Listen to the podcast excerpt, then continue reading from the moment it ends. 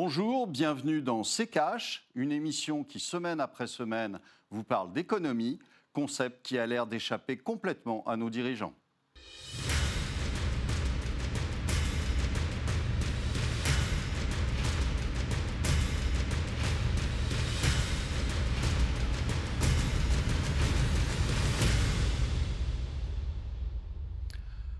Bonjour, aujourd'hui nous allons vous parler d'immobilier. Bonjour Estelle.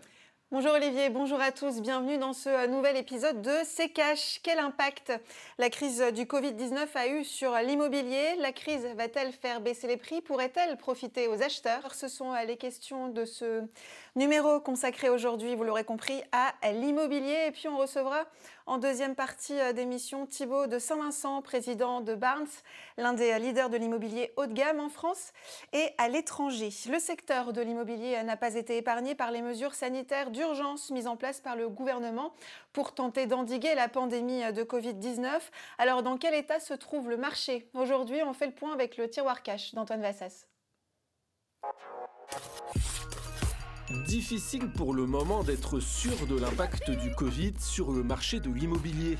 Si on devait résumer ça en une phrase, on dirait la pierre reste toujours la pierre et une valeur sûre d'investissement. Le confinement a bien évidemment mis à l'arrêt ce secteur comme beaucoup d'autres. Près de 270 000 transactions n'auraient pas abouti sur cette période. Et pourtant, les chiffres de prévision sur 2020 sont finalement assez proches de ceux de 2019, année record avec 1 million de transactions.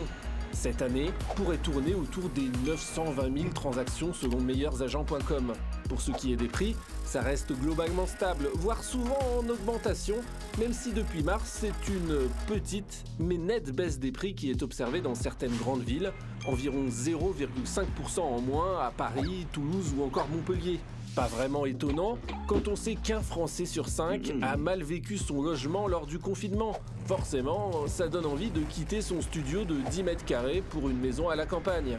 Même si les taux restent toujours très bas, la crise rend les banques plus prudentes, avec plus de réticence à accorder des crédits aux plus fragiles, notamment ceux sans apport ou dont le taux d'effort, qui est le rapport entre les dépenses liées au logement et les revenus globaux, est trop élevé. Olivier, quand on regarde les prévisions, 920 000 transactions a priori pour l'année 2020 contre le million l'année dernière. Finalement, c'est surtout à court terme que le marché a été impacté, c'est-à-dire pendant le confinement. Oui, alors pour l'instant, il a été impacté pendant le confinement puisque vous ne pouviez pas sortir et donc c'était difficile d'aller acheter des appartements. Maintenant que le problème va être qu'on va être en permanence en résidence surveillée et donc, il faudra bien un logement. Ils vont bientôt nous mettre un couvre-feu. Donc, vous serez bien obligés d'aller vous réfugier quelque part.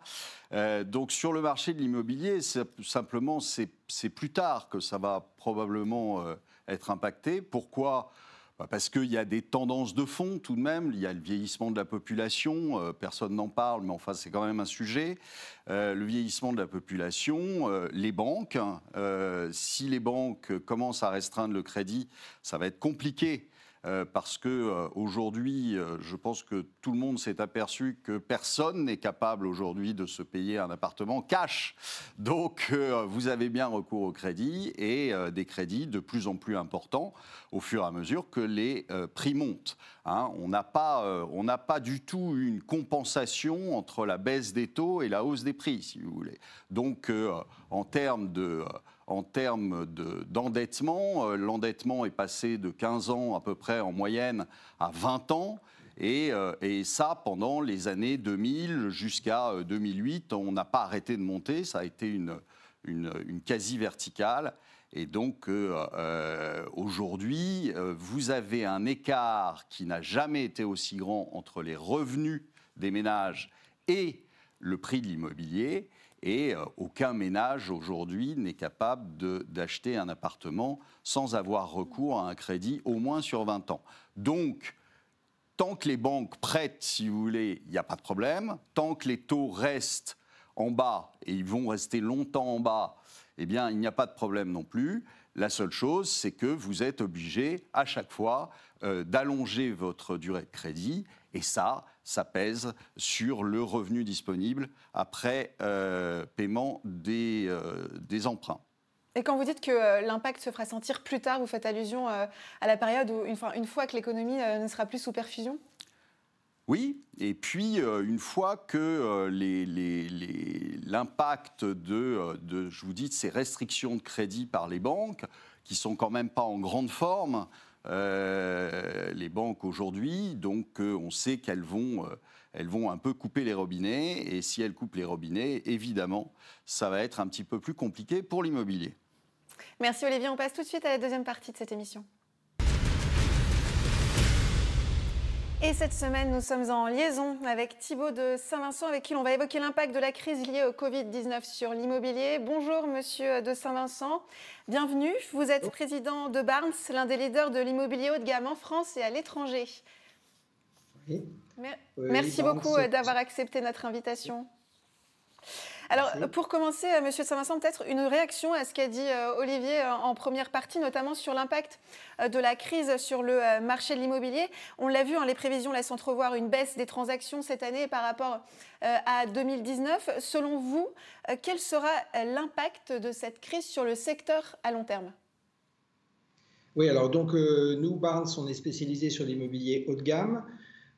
Juste pour brosser, nous sommes sur 60 destinations, donc 15 pays.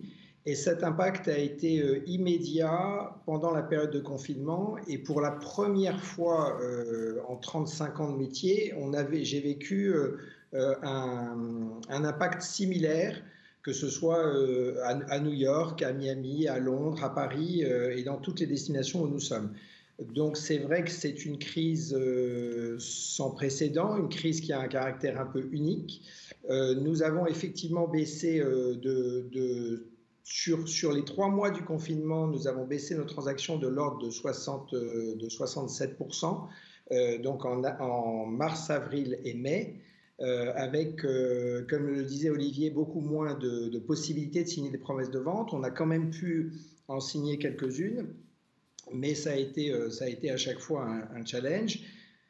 Ensuite, ce qui était intéressant, c'est qu'on a ressenti dès le mois d'avril, que les sites Internet et la fréquentation sur le web revenaient en force, avec des taux de visite et de consultation à la fin du mois d'avril supérieurs de 50%. Donc on était en moyenne à plus à 150% par rapport à la fréquentation d'avril 2019 sur l'ensemble de nos sites. Donc on voyait qu'il y avait une sorte de sentiment que l'immobilier haut de gamme, l'immobilier de qualité était la valeur refuge par excellence. Elle a toujours été une valeur refuge financière, comme on le sait, depuis maintenant une bonne vingtaine d'années. Mais là, se rajoutait à cet aspect financier le côté valeur refuge physique. Beaucoup de monde se rendait compte de l'importance d'avoir un intérieur agréable, d'avoir un intérieur éventuellement avec des extérieurs, des terrasses, des jardins, et puis une valeur refuge professionnelle, parce que tout le monde a tout d'un coup réalisé que ça devenait également une annexe du bureau. Et donc, de pouvoir travailler confortablement de chez soi. Mmh. Donc, il y a eu des secteurs particulièrement touchés par la crise du Covid, mais le secteur de l'immobilier haut de gamme, finalement, s'est vu quelque peu renforcé par ce côté valeur refuge, qui est un peu l'alternative d'un achat de l'or. Vous parliez d'impact immédiat pendant le confinement. Aujourd'hui, est-ce que vous observez un retour à la normale ? Voilà, alors ce qui a été intéressant, c'est que dès la réouverture, on va dire à la mi-mai, on a senti donc une sorte de besoin de rattrapage, et on a fait un mois de juin, juillet, août, septembre, où là on est à plus 28% par rapport à 2019. Donc moins 67 sur les 3 mois précédents, plus 28, on devrait finir l'année à moins 8%. Donc on voit qu'on a limité l'impact de la crise. Alors après, ça c'est une idée globale, une vision globale. Maintenant, ce qui est intéressant, c'est de voir l'impact qui a été extrêmement différent dans les villes, dans les campagnes, en bord de mer et puis dans certaines destinations à l'international.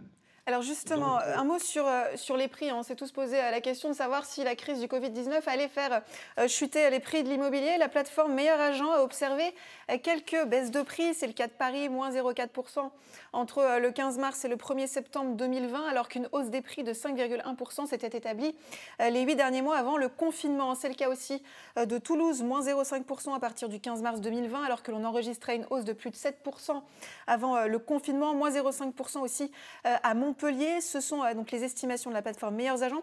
Olivier, pour le moment, on ne peut pas parler de chute, mais un léger coup d'arrêt tout de même.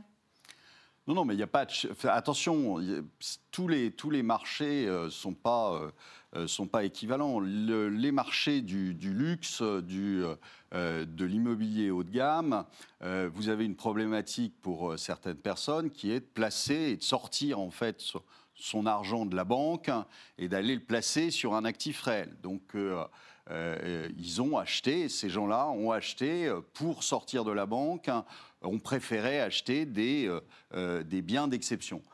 Maintenant, vous avez l'immobilier retail, et lui, ça, c'est pas forcément la même chose, parce que là, c'est une question de banque, je vous l'ai dit, les gens qui achètent de l'immobilier de luxe, ils n'ont pas forcément besoin de faire des emprunts. Le reste de la population, malheureusement, en a besoin. Et donc, vous aurez probablement, mais pas forcément, un impact directement du Covid. Mais vous savez qu'en France, il y a un vieillissement de la population qui fait que... fondamentalement, vous allez avoir une baisse des prix et puis vous ne pouvez pas en permanence faire un grand écart comme on l'a fait depuis 2000. C'est-à-dire que la situation jusqu'à 2000, vous aviez des prix de l'immobilier qui évoluaient en parallèle avec la hausse des revenus. Là, aujourd'hui, depuis 2000, vous avez l'immobilier qui part en exponentiel et vous avez des revenus qui stagnent. Donc, y a un moment où vous pouvez compenser par de l'emprunt et puis, petit à petit, votre durée d'emprunt augmente et vous avez beau avoir des taux d'intérêt qui sont bas, il faut quand même pas exagérés, ils ne sont pas à zéro non plus, hein, vous avez l'assurance qui se greffe là-dessus, etc. Et donc, vous avez quand même des taux d'intérêt qui sont... avec des banques qui vont forcément prêter de moins en moins parce qu'elles prennent du risque. Ces consommateurs de capitaux, quand vous prêtez de l'argent pour de l'immobilier, et donc vous allez avoir très probablement un petit coup d'arrêt dans les mois qui viennent sur la distribution de crédit qui avant se faisait à tout va, puisque les taux, je vous dis, étaient à zéro et que les banques, justement, prêtaient très facilement et prêtaient quelquefois plus que 100% du prix de l'appartement ou de la maison, puisqu'elles payaient aussi les frais de notaire, pourquoi pas, et quelquefois les travaux. Donc ça, je pense qu'on va revenir à un petit peu plus de raison. Et là, vous pouvez avoir en effet une baisse des prix qui sera un espèce de rattrapage, parce que je ne crois pas beaucoup au rattrapage dans l'autre sens, ce qui serait une hausse des revenus formidable et qui viendrait se caler sur la hausse des prix de l'immobilier. Messieurs, on va marquer une courte pause, on revient dans un instant.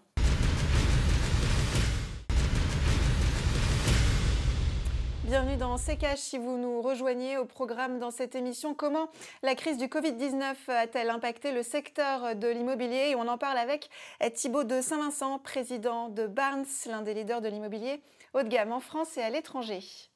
Monsieur de Saint-Vincent, on observe tout de même, il y a des villes comme Lille par exemple, Strasbourg ou encore Rennes qui ont vu, elles, leur prix de l'immobilier légèrement baisser, mais la tendance reste à la hausse. Même après le 15 mars dernier, on a entendu parler d'un certain désamour pour les grandes métropoles, notamment pendant le confinement.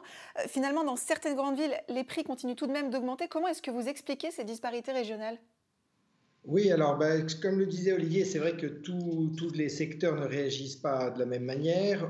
D'abord, effectivement, il faut distinguer l'immobilier haut de gamme de l'immobilier plus courant classique. Donc l'immobilier haut de gamme, il y a cet aspect valeur refuge. Maintenant, c'est vrai que les villes, là on dit aujourd'hui que c'est la revanche des campagnes contre les villes parce que les villes souffrent globalement toutes de manière générale. Alors, ça arrive aussi dans un contexte où les prix étaient au plus haut. Il ne faut pas oublier que les prix ont augmenté en 2017, 2018, 2019, notamment à Paris et dans les principales grandes villes dans le monde, en tout cas à Paris, de l'ordre de 10% par an. Donc on arrive à un moment, finalement cette crise arrive à un moment où les prix sont au plus haut et on sent qu'il y a aujourd'hui, alors à Paris, deux marchés. Un marché des biens sans défaut, de grande qualité, avec des belles vues, ou les appartements avec terrasse, ou les appartements avec jardin, où là on a encore des biens qui partent très rapidement. Nous, ce qu'on appelle des ventes flash, on en a fait donc une cinquantaine depuis 3 mois, c'est des ventes en moins de 72 heures, sur des biens de très grande qualité. Et à côté de ça, on a un deuxième marché, sur des biens plus familiaux, plus grands, 300 mètres carrés et plus, des biens à rénover, un peu sombres, au deuxième étage, qui n'ont pas particulièrement de vue. Alors ces biens-là, aujourd'hui, ce qui est intéressant, c'est de voir qu'il y a très peu de visites, voire sur certains, plus aucune visite. Donc on sent qu'il va y avoir certaines, je dirais, baisses, légère baisse sur certains types de biens et donc le marché, comme disait Olivier, va devenir plus raisonnable, c'est-à-dire que ce ne sera plus l'euphorie globale, ça va être effectivement une sélection, les acquéreurs vont être plus sélectifs dans l'immobilier haut de gamme, donc valeur refuge oui, mais pas sur n'importe quoi. Est-ce qu'à long terme, ce phénomène que vous observez pourrait par exemple faire complètement chuter les prix dans les centres urbains et au profit de la périphérie ? Alors, en tout cas, il va y avoir, c'est vrai, à long terme, peut-être une redistribution des cartes. Il faut savoir que, par exemple, le secteur de la campagne, chez Barnes, nous avons un département propriété et château avec 40 correspondants régions qui couvrent donc toutes les régions de France. Ce secteur était sinistré depuis 1997. Donc, il y a eu de 1997 à 2007 une baisse des prix dans ce secteur de l'ordre les prix se sont parfois divisés par 3. Donc des biens qui pouvaient se vendre en 1997 2 millions d'euros ne trouvaient pas preneur à 800 000 euros en 2017. Puis depuis 2017, on voit que vu le niveau de prix, il y a un réintérêt pour ces propriétés et aujourd'hui, renforcé par la crise Covid, aujourd'hui j'ai des clients qui reviennent de Londres et qui vont s'installer dans le Périgord, donc qui nous ont fait une offre sur un bien à 2 millions d'euros dans le Périgord. Aujourd'hui, on a fait 6 ventes en Auvergne cet été sur des biens qui étaient sur le marché depuis 5 ans, donc, pour certains. Donc, on voit qu'il y a un vrai mouvement de fond sur une redistribution des cartes. Alors, est-ce que ça veut dire que les prix vont baisser dans les villes ? Alors, certainement pour un certain nombre de biens, mais c'est vrai qu'aujourd'hui, on est aussi dans un secteur, dans l'immobilier haut de gamme, où il y a des liquidités. Vous savez, quand on voit cette création monétaire exceptionnelle, du jamais vu, avec des milliards de dollars et d'euros qui sont déversés dans l'économie, il faut savoir qu'ils vont se retrouver au sommet de la pyramide. Le sommet de la pyramide, ce sont les 50 dirigeants de Google, d'Apple et de toutes ces boîtes dans le monde et de toutes ces multinationales qui, eux, s'intéressent à l'immobilier haut de gamme. Donc, quelque part, on a une inflation. Finalement, on dit qu'il n'y a pas d'inflation, c'est incroyable. Cette création monétaire qui ne génère jamais d'inflation. Bah oui, pour une bonne raison, c'est que l'argent va uniquement au sommet de la pyramide, donc l'inflation, on va la retrouver dans l'immobilier haut de gamme qui est naturellement inflationniste parce qu'il y a une demande supérieure à l'offre. On va la retrouver dans l'art, on va la retrouver dans les voitures de collection, les belles montres, enfin tout ce que va s'acheter cette population qui finalement profite de cette création monétaire qui ne cesse d'augmenter. Olivier, monsieur de Saint-Vincent parlait tout à l'heure de valeur refuge. Est-ce qu'aujourd'hui, on peut encore considérer l'immobilier comme une valeur refuge, selon vous ? Justement, c'est ce que je vous disais au début, c'est-à-dire que pour des gens qui, aujourd'hui, n'ont plus une grande confiance dans leur banque et qui ont du cash dans leur banque, aujourd'hui, il vaut mieux, en effet, aller sur des actifs réels, comme l'immobilier, mais comme d'autres choses, comme l'or, etc. Et donc, on voit un mouvement de gens qui sortent, qui se débancarisent, si vous voulez, le plus possible, et qui vont acheter, en effet, des actifs réels. Et comme le disait monsieur de Saint-Vincent, comme il y a beaucoup d'argent qui est déversé sur ce petit nombre de personnes, eh bien, et ça depuis 2000, c'est ça d'ailleurs qui probablement a provoqué l'envolée avec la baisse des taux d'intérêt, mais elle était due aussi à ça, la baisse des taux d'intérêt, qui a fait qu'il y a une envolée à partir de 2000 qui est du jamais vu. Si on recule, je vous dis, on avait un parallèle entre les revenus et les prix de l'immobilier qu'on n'a plus du tout. Et ça a été en partie dû aux liquidités qui ont été déversées. À partir en fait de 1998, la chute des marchés asiatiques et les problèmes asiatiques. Ensuite, vous avez eu 2001 avec le 11 septembre, et ensuite vous avez eu la crise de 2008 et donc à nouveau des injections monétaires énormes et qui sont arrivées sur la tête d'un petit pourcentage de la population, mais qui place cet argent sur des investissements, je vous dis, réels. Alors ça peut être des pierres, ça peut être des voitures de collection, ça peut être des appartements haut de gamme, ça peut être des châteaux. Voilà, donc c'est un refuge, mais c'est un refuge. Il va bien falloir quand même qu'on se rende compte que dans les grandes villes, où il y a eu une bulle justement parce qu'il y avait beaucoup de liquidités, parce que les taux étaient bas. Il faut bien se dire que, je vous dis, le vieillissement de la population va faire que, tendanciellement, il va y avoir probablement une baisse assez linéaire, probablement, et assez importante de l'immobilier. Pas de luxe, mais de l'immobilier tout court, de l'immobilier traditionnel. Pourquoi ? Parce qu'on sait que quelqu'un qui a plus de 75 ans, a priori, il n'achète pas un appartement, il le vend plutôt. Et ça constitue 72% de son patrimoine des Français. Et comme il n'aura pas beaucoup de retraite, il est assez probable qu'il soit obligé de vendre son actif pour continuer à vivre.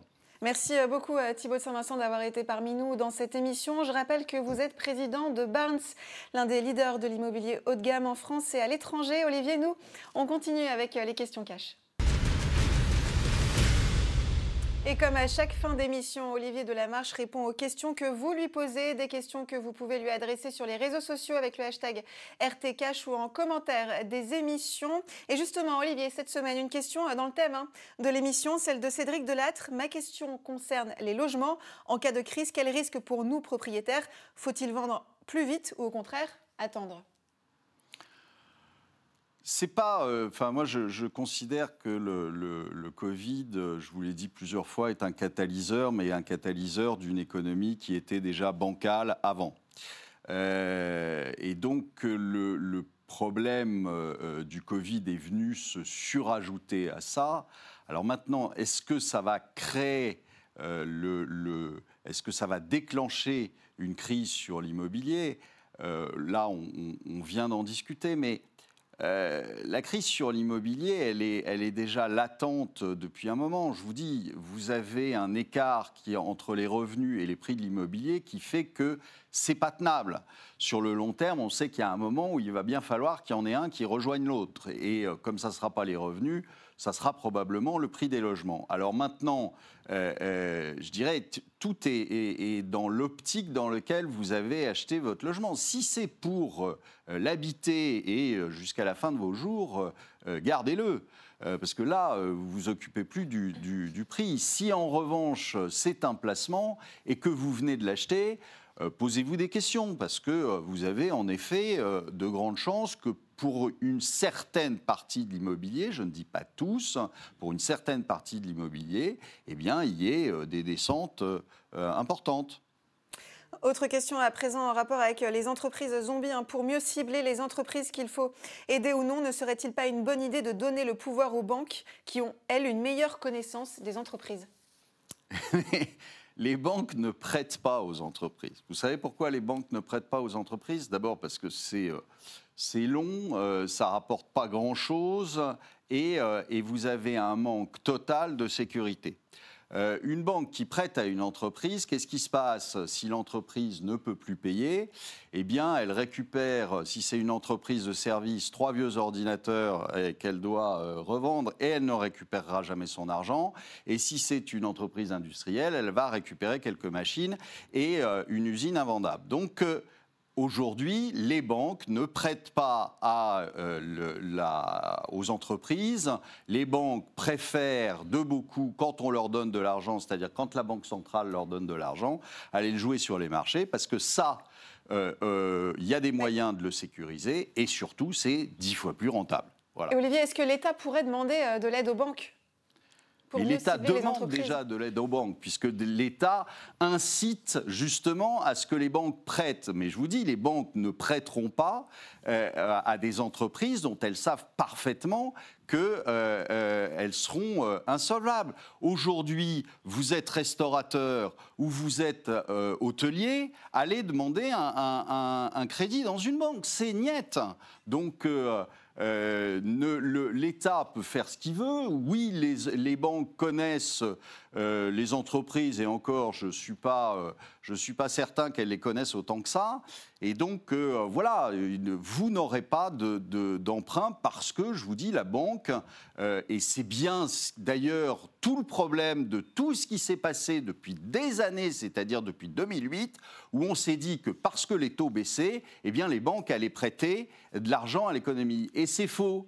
C'est un concept qui a dû être appris dans les salles de cours de l'ENA, mais c'est idiot, encore une fois, c'est idiot. Merci Olivier, c'est la fin de cette émission. Merci de l'avoir suivi. Prochain rendez-vous la semaine prochaine. En attendant, vous pouvez revoir cette émission sur notre site internet à l'adresse rtfrance.tv. Et on se quitte avec votre dernier mot, Olivier. L'immobilier est une question qui intéresse tout le monde, d'autant plus qu'avec les mesures Covid, nous allons tous être assignés à résidence.